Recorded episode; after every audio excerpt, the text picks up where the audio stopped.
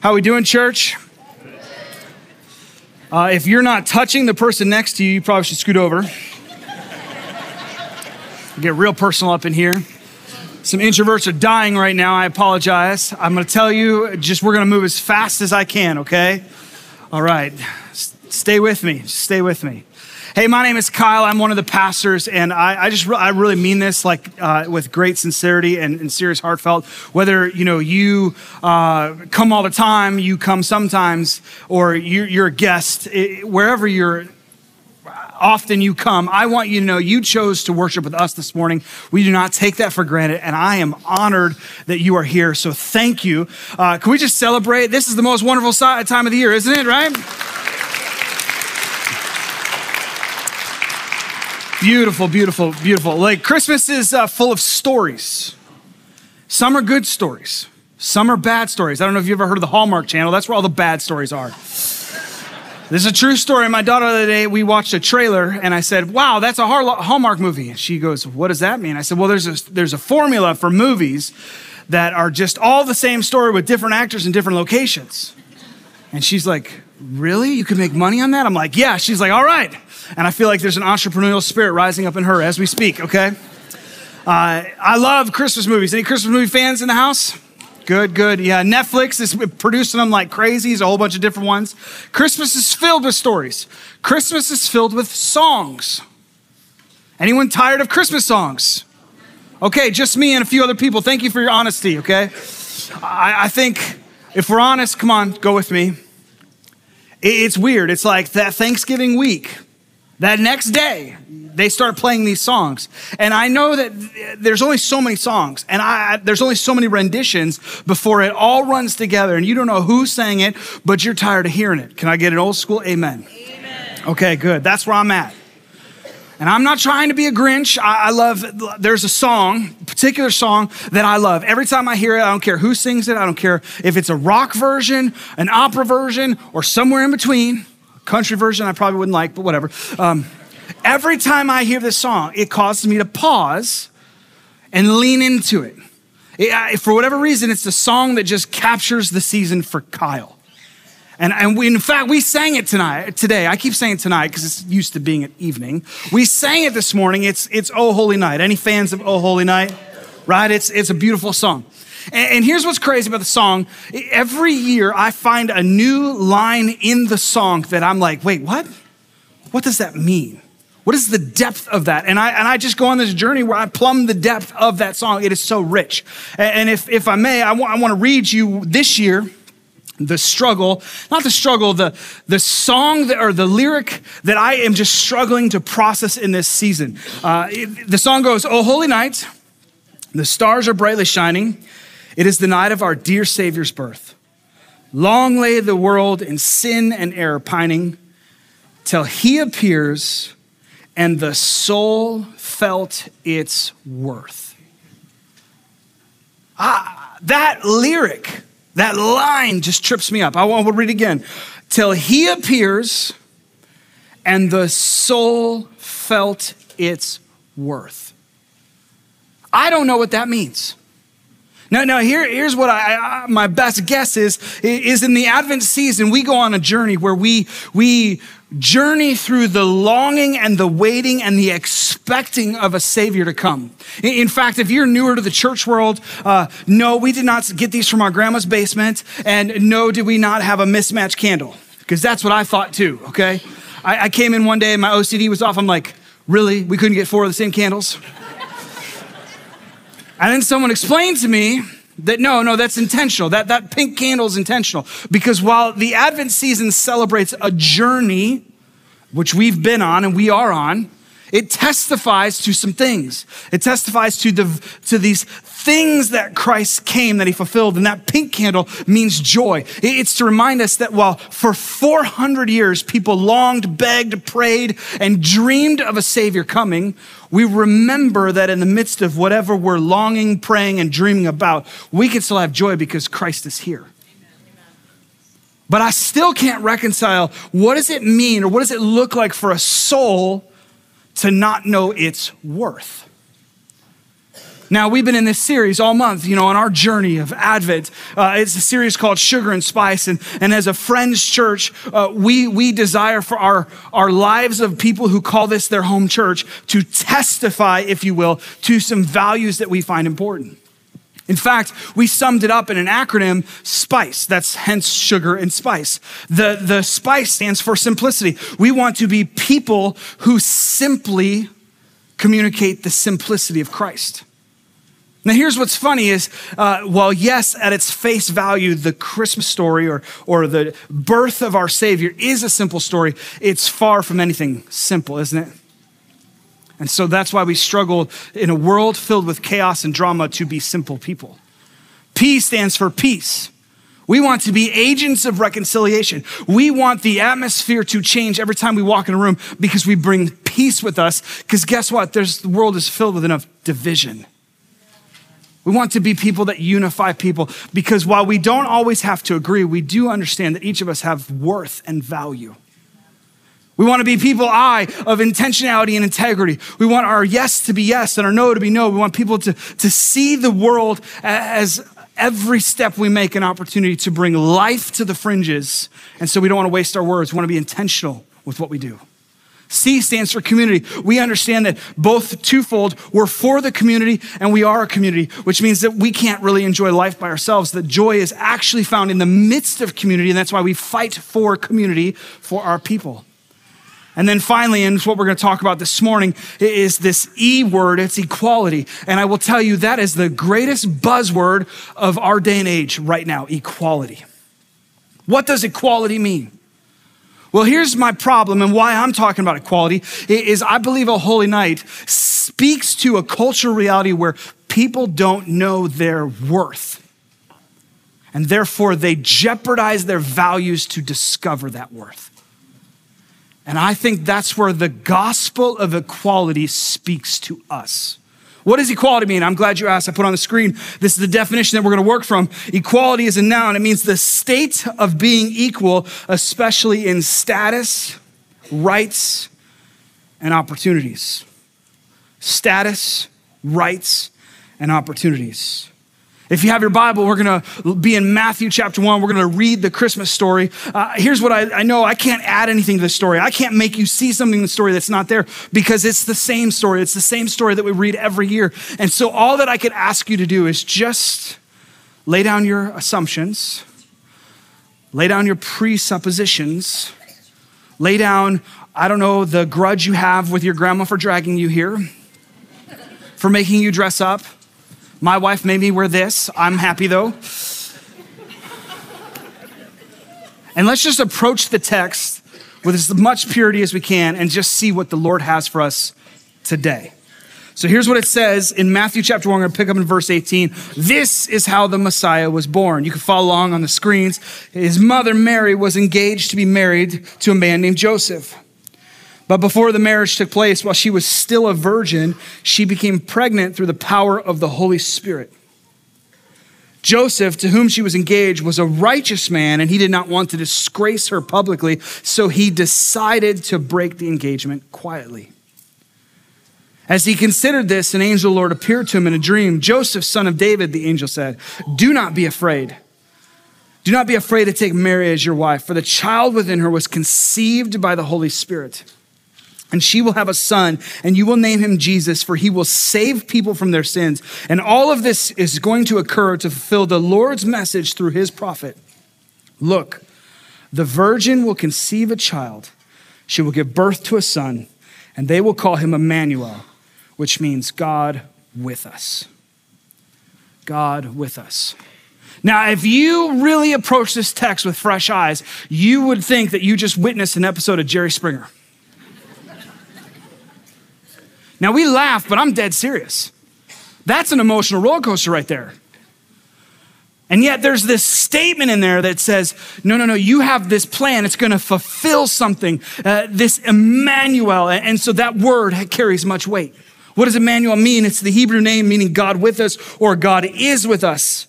Now, the word in scriptures all have meaning. In fact, uh, the names of God, there's like 80 five plus of them, and they all have this depth and, and complexity to them. And, and what's crazy is this word Emmanuel is used so intentionally here, but why? Now, when you take that word and you pull it out and you say, okay, well, where else in scripture is used? We find that it's used three times in the totality of scripture. It's used twice in the book of Isaiah and once in the entirety of the New Testament in the book of Matthew that we just read.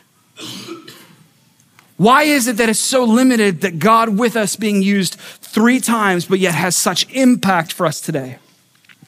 So, back in the day, this prophet, because see, that's, that's what happened, right? If, if I could recount the story, you have this girl who, who's just minding her, her business, living her life. She probably had dreams to be some, uh, someone's wife and, and a beautiful homemaker and, and, and just live a simple, quiet life. And then all of a sudden she had to go to her husband and say, I, I, I'm, I'm pregnant. And he's going to say, what, what, with who? And he's like, you're not going to believe me. And I would love to be a fly on the wall. And Joseph hears this word and goes, This lady's crazy. But I love that the scriptures tell us that he was a righteous man. So he was going to divorce her quietly. That means that he was going to kick her to the curb as nice as possible because he's not going to be a man that's going to be walked on. And he made his plans and he's probably crushed. He's probably crying. He, he's probably thinking about while he was off preparing their home that they were eventually going to move into his girl cheated on him and this, this guy's crushed and i could feel the weight of emotions in him and all of a sudden and then an angel shows up and says yo what she said is true. And this guy's like what? She says no no no. Not only is what she said true but i'm going to tell you she, there was a holy spirit and, and he and he put the child in here and guess what? I'm going to do all the hard work for you. I'm going to name it. It's jesus. Because i don't want you to fight about that because you know they would have fought. Amen? He says, You're going to name him Jesus, and, and he's going to do all these things, but, but guess what? He's going to fulfill a prophecy from this guy named Isaiah. Look, the virgin will conceive a child. She will give birth to a son, and they will call him Emmanuel. 700 years before this moment, there was this king named King Ahaz. He was under oppression. Uh, the, the neighboring kingdoms were at war with him, and he was under attack. And he cries out to God, and this prophet comes to speak for God. And the prophet looks at him and says, No, not only is God going to deliver you, but a virgin is going to conceive a child. His name will be Emmanuel. And not only God will, will God be with you, but God is going to protect you. And this king clings to that hope, and he uses it. And what it meant to him was something that set deep in his heart to, to long for something, to hope for something. And I don't know if he came to see it pass in his lifetime, but I know that shortly after his lifetime, they were defeated. And what it meant then meant then. But now all of a sudden, this prophecy is being fulfilled through the words of an angel. It means something so much more. See, 700 years later, a virgin from Nazareth named Mary was engaged to Joseph. And Jesus fulfilled Isaiah's prophecy because he was literally God with us. He was fully human, yet still fully God. And again, I understand that theological concept. Why would a creator submit himself to the limitations of his creation? Why would a, a, king of kings, the son of God, step out of the most holy place in the world into humanity and bear its weight? And, and here's what scripture tells us. It's really important because Jesus is Emmanuel. He's not some partial version of God, some partial revelation. Look what it says in Colossians 2 9. It says, For in Christ lives the fullness of God in a human body. Now I'm going to ask you something. I'm going to confess something and I'm going to ask something of you. Here's my confession. If I was God, this is not how I would have done it. I'd have snapped my fingers and said, let's try again. Let's remove some emotion. Let's remove some free will. Let's remove some pride. And let's start again. And here's why my question to you is if you were God, what would you have done? Now, here's what I'm willing to bet is you probably would have done something closer to me than what Jesus did. But thank the good Lord that I'm not God. Amen? now, here's my question thank the good Lord, you're not God. Now, I don't mean that to, to but, but here's what's funny to me. One of the craziest things in life is we all just laughed and said, Amen. Not about me being God, but about you being God. Right? And I'm with you. I'm saying amen too. I don't want to be God, and nor should you. But it's interesting that in every season of our life, when something feels out of control or beyond our control, we try to become God and solve it. It's wild, isn't it? It's wild. So here's my question. As we look through this lens this story, my question for you today is how did you get to Bethlehem this year? How did you get here this year? Now, I know there's a smart person in the room who's to say, by car. And I'm talking and asking you to go a little bit deeper. How did you get here? Were you, were you dragged? Were you invited? Were you obligated to be here? Were you traditioned to be here? Were you just here because it's what you do? And maybe we take that a, a, layer deeper. When you say here, what is here? Because I, I think many of us, we've been on a journey for years that's led us to this point. Now, we might not feel that, we may not realize it, but it's true because there was a series of choices, probably starting five years ago, that led to this moment right now. And why is that important? It's because what I would say is we all arrive in Bethlehem. And so let me, let me, let me say it this way, right? We, we've looked at all the characters of the story. Are, are you one of these people that you arrived at this place where you serve God, you surrender to God, you follow God because you know you had a moment with God that you cannot deny. You know that His glory was revealed to you. You saw it, you felt it, you know it, your life can testify it, and you know you can't do anything else but follow God. You'd be just like the shepherds, wouldn't you? Maybe there's a few of you right now where, where uh, you have longed for something. You've heard about something. Maybe you've heard your grandparents testify to something in their life, and everything in your brain tells you maybe this is true. And you're willing to risk your reputation, you're willing to risk your safety, you're willing to risk your reward, the stuff you earned, to go on a journey. And maybe you're in the midst of that journey to find the king, and you're like one of the wise men. Maybe as much as you think you found him, maybe some of you are still searching. Maybe, I saw this not just this morning, but I, am witnessing it right now in, in, in, as my assistant is battling cancer. M- maybe you're a, a spouse or a brother or sister of a loved one, or, or maybe you're just someone who deeply cares about someone and you're watching them go through the hardest thing in their life and when you look at the positioning of their life, you sit here and go, something's, there's something more going on. I don't know how that person is sustaining this situation. There must be a God. That would kind of make you like Joseph. Maybe, maybe you are carrying some burden.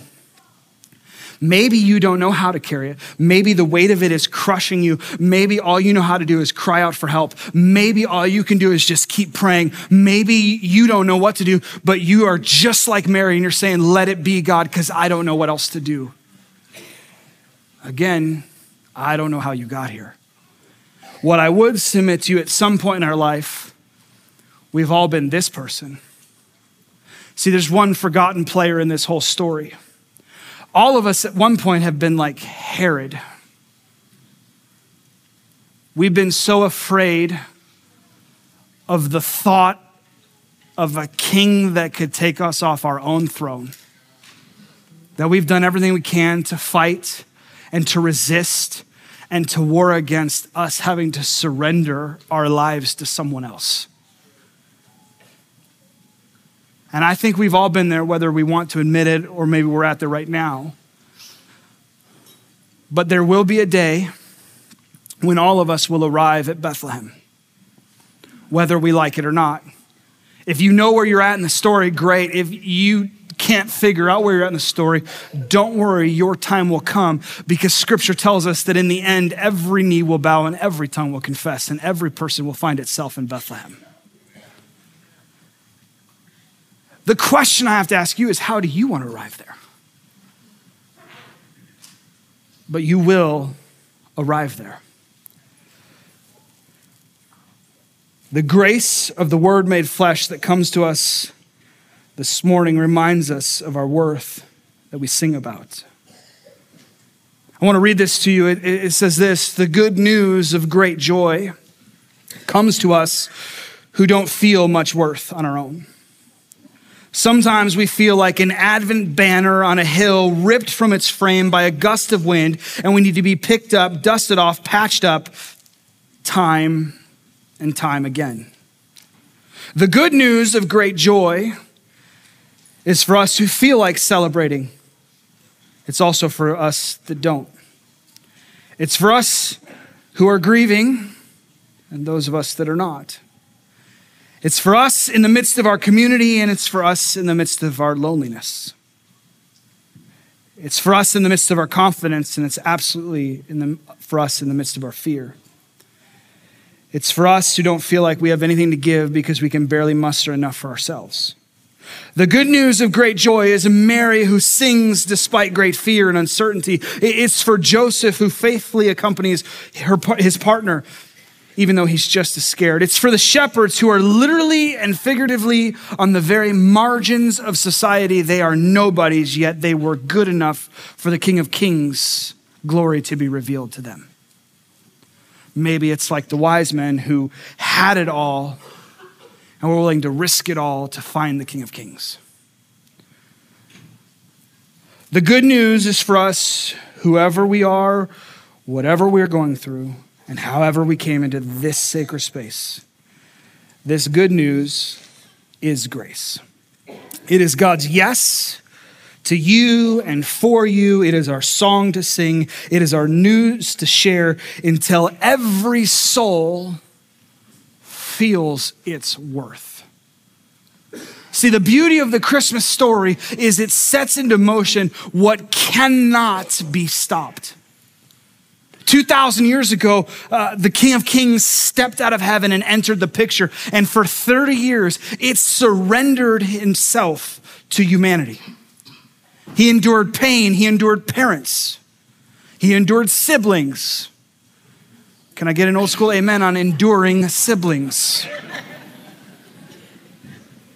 He endured what it meant to get up and have to go to work. He endured what it meant to have to go to school. He endured having to not want to do something, but having to do it.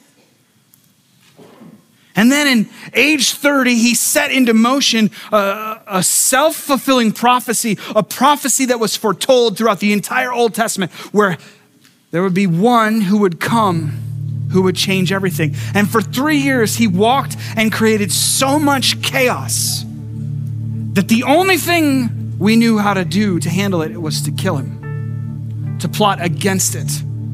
It overthrew our assumptions, it overthrew our desires, it flipped it on its head, and the only thing we could do is sit here and go, I don't want to be a part of this, so we stopped it. But in our effort to stop something, we simply turned it on to a greater effect. Because wouldn't you know it, when Jesus was on the cross, with his arms spread wide. See, this is the equality part that we don't get sometimes. The equality of Jesus, the equality of the kingdom of God, is that when Jesus was on the cross, the words that he spoke was, Father, forgive them. They have no clue what they're doing. And what was going on in his head is he was saying yes to you in the midst of your sin and your shame. See, we forget he didn't die for some of us, he died for all of us. The song doesn't say, Oh, holy night, till some people feel its worth. No, it says, until all feel their worth. That's what makes today holy. Is on the eve of the biggest celebration of our lives, we get to acknowledge that we have a Savior who did not only what we couldn't, but he did what he didn't deserve.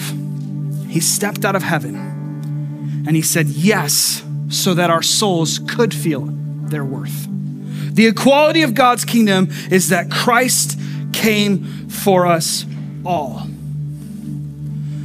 Parents, aunts, uncles, grandparents, uh, future parents. Some point in your life, you're going to interact with one of the most fun, scary, daunting, out of control things in your life. It's, it's, it's a child's birthday party. Y'all laugh, and every laugh at another moment in time was a cry because you know it. This past summer, we threw a, a party for my, my son. He, he turned five. I'm not sure why. I just think we decided to stop being cheap, and five was the year we were going to celebrate. And, and it was this weird moment because I kept asking my son, What do you want? And then when he told me, it was weird because it's like a switch flipped my head, and it was no longer about what he wanted, it's about everyone else. See, we had to send out these invitations. We have to make gift bags. We had to, to, to make food that everyone could eat because there's people who don't live on the bread of life. My wife, she's lactose intolerant and celiac disease, and so she's got to have her own menu, and it, it gets crazy. And then she's got friends that are in that same journey with her, so they have to come, and then we have to make two kinds of cupcakes. It's exhausting, but it's true right? We, we get in this moment where it's about everyone else. We got to worry about nap schedules and everyone else's comfort. And we almost forget why we threw the party to begin with. And then there's two universals to every birthday party. Two universals. I don't care how good of a planner you are or how reckless you are in your planning. Two things are going to happen. One, it's going to be out of control. And behind every out of control situation, there's a parent, typically the mother, who's trying to hold it together, and a father who's causing all the chaos. And in that, there's this moment number one happens. It's the funnest moment for some people. I, find it fun because I, I love chaos. It's the moment where the child opens the gifts. And, I'm talking five and under, six and under. This is this is where it gets crazy because as soon as that kid rips open the wrapping paper, it's like all of the other kids have to get closer, and then they get closer, and then they have to touch it too. Then they have to rip a little bit of paper too.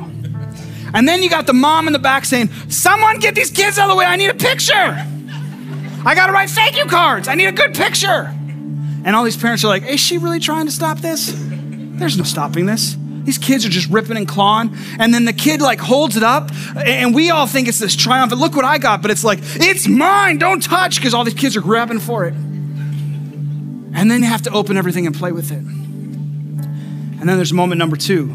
Again, universal. I don't care how good of a planner or how bad of a planner you are. There's this moment where we turn off the lights and we bring out this sugar loaded dessert and we. I, I promise a man invented this. We put a flame on it. We put it in front of this kid. And it's crazy, but for whatever reason, everything that was anarchy before comes into focus.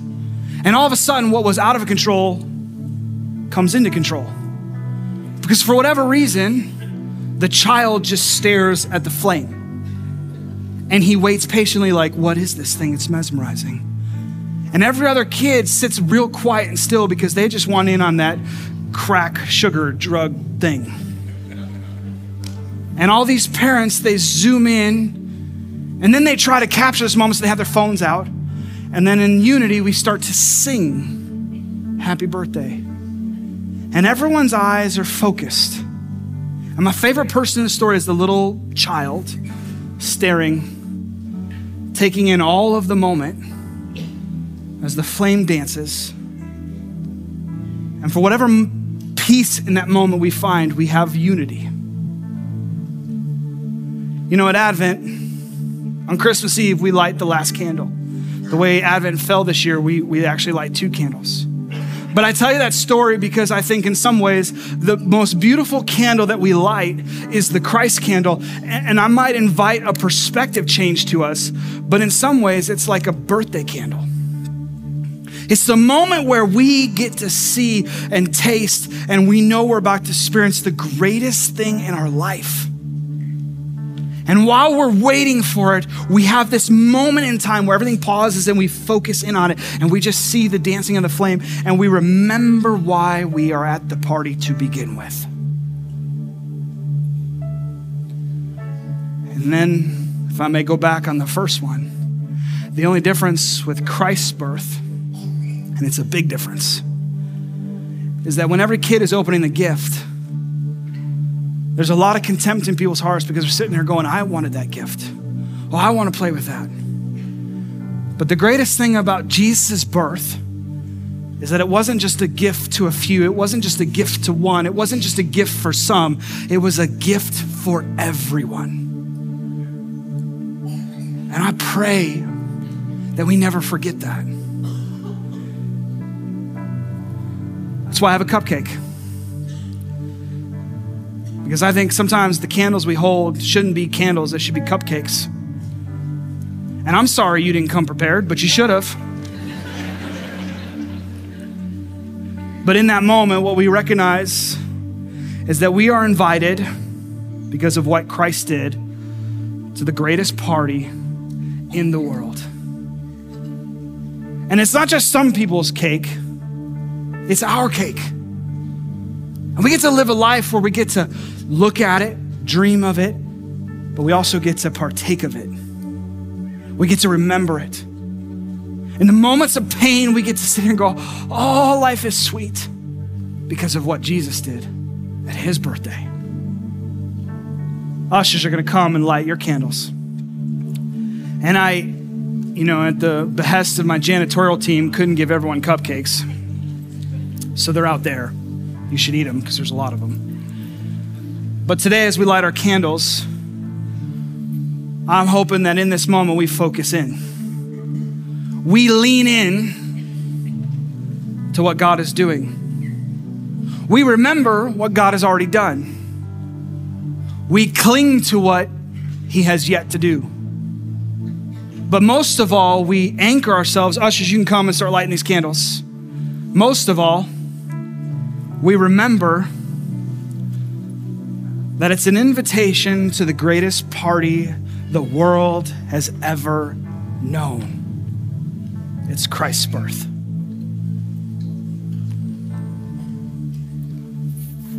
It's my favorite moment. And so many of you came today, it's going to take a while, so bear with us. But it's amazing how, when we understand the party, how the light spreads all over the room and we can bring light to each other. In the midst of any circumstance, in the midst of the celebration, in the midst of the depression, in the midst of the pain, in the midst of the joy, we all get to be invited to his party. If your candle is lit, I invite you to stand with me as we close. I'm going to pray for us and then I'm going to invite us to sing a song. And I know many of you right now, because you probably think you're smart, you're like, oh, he's going to make us sing happy birthday. And that is too cliche. I'm not, we're not singing happy birthday. But I do want to teach you a new song. And I would encourage you, if you know it, you should absolutely sing it. If you've never seen this song, you've never heard this song, you think you can't believe this song, then I would ask that you literally just stare into the flames of your candle and or maybe just watch the words of the screen and hear it. Because I think sometimes we forget that the grace of God, church, don't, don't miss this. We forget that the grace of God is not something we could earn, it's not something we could buy. It's not something we could work for. It's definitely not something we deserve. But the grace of God is that we have an opportunity to, to accept a gift. We have to reach out and accept it. We have to say yes to it. But when we say yes that gift, everything changes. And then after that song, we'll go traditional and we'll sing Silent Night together. But in the meantime, let us pray and let us sing. Father, thank you for this day. Thank you for your word. Thank you that your son stepped out of heaven and made a way where there was no way. And so, Father, however we got here, God, if we had a moment with you that, that changed our life, God, would you call it to memory right now? If we had a moment like the shepherds, would you revive that memory in our minds right now? Father, if we've had a loved one go through a, a, horrible situation, that, an unsurmountable weight that they've had to carry, and we've watched them do it with grace and be sustained by something other, God, would you help us remember who was it that was carrying them? Like Joseph. God, if we have been searching and we've risked our reputation, our reward to bring gifts, and we still haven't found that king, or maybe we have, God, like the wise men, would you help us find him? Find him again. Father, if we ourselves are in a moment of carrying a burden, may we say, let it be just like Mary, and may we trust you to help us carry it through. But Father, protect our hearts from being like Herod, to resist having to get off our own throne to surrender our lives to something greater. Father, help us to war against that spirit that is alive and well in our sin nature. And may we say yes to you and your victory. So, Father, we give you this moment, we give you this worship, we give you this message, we give you this morning for your glory so that the world may know that they are invited to the greatest party the world ever knows. We pray these things in your name. Amen. Amen.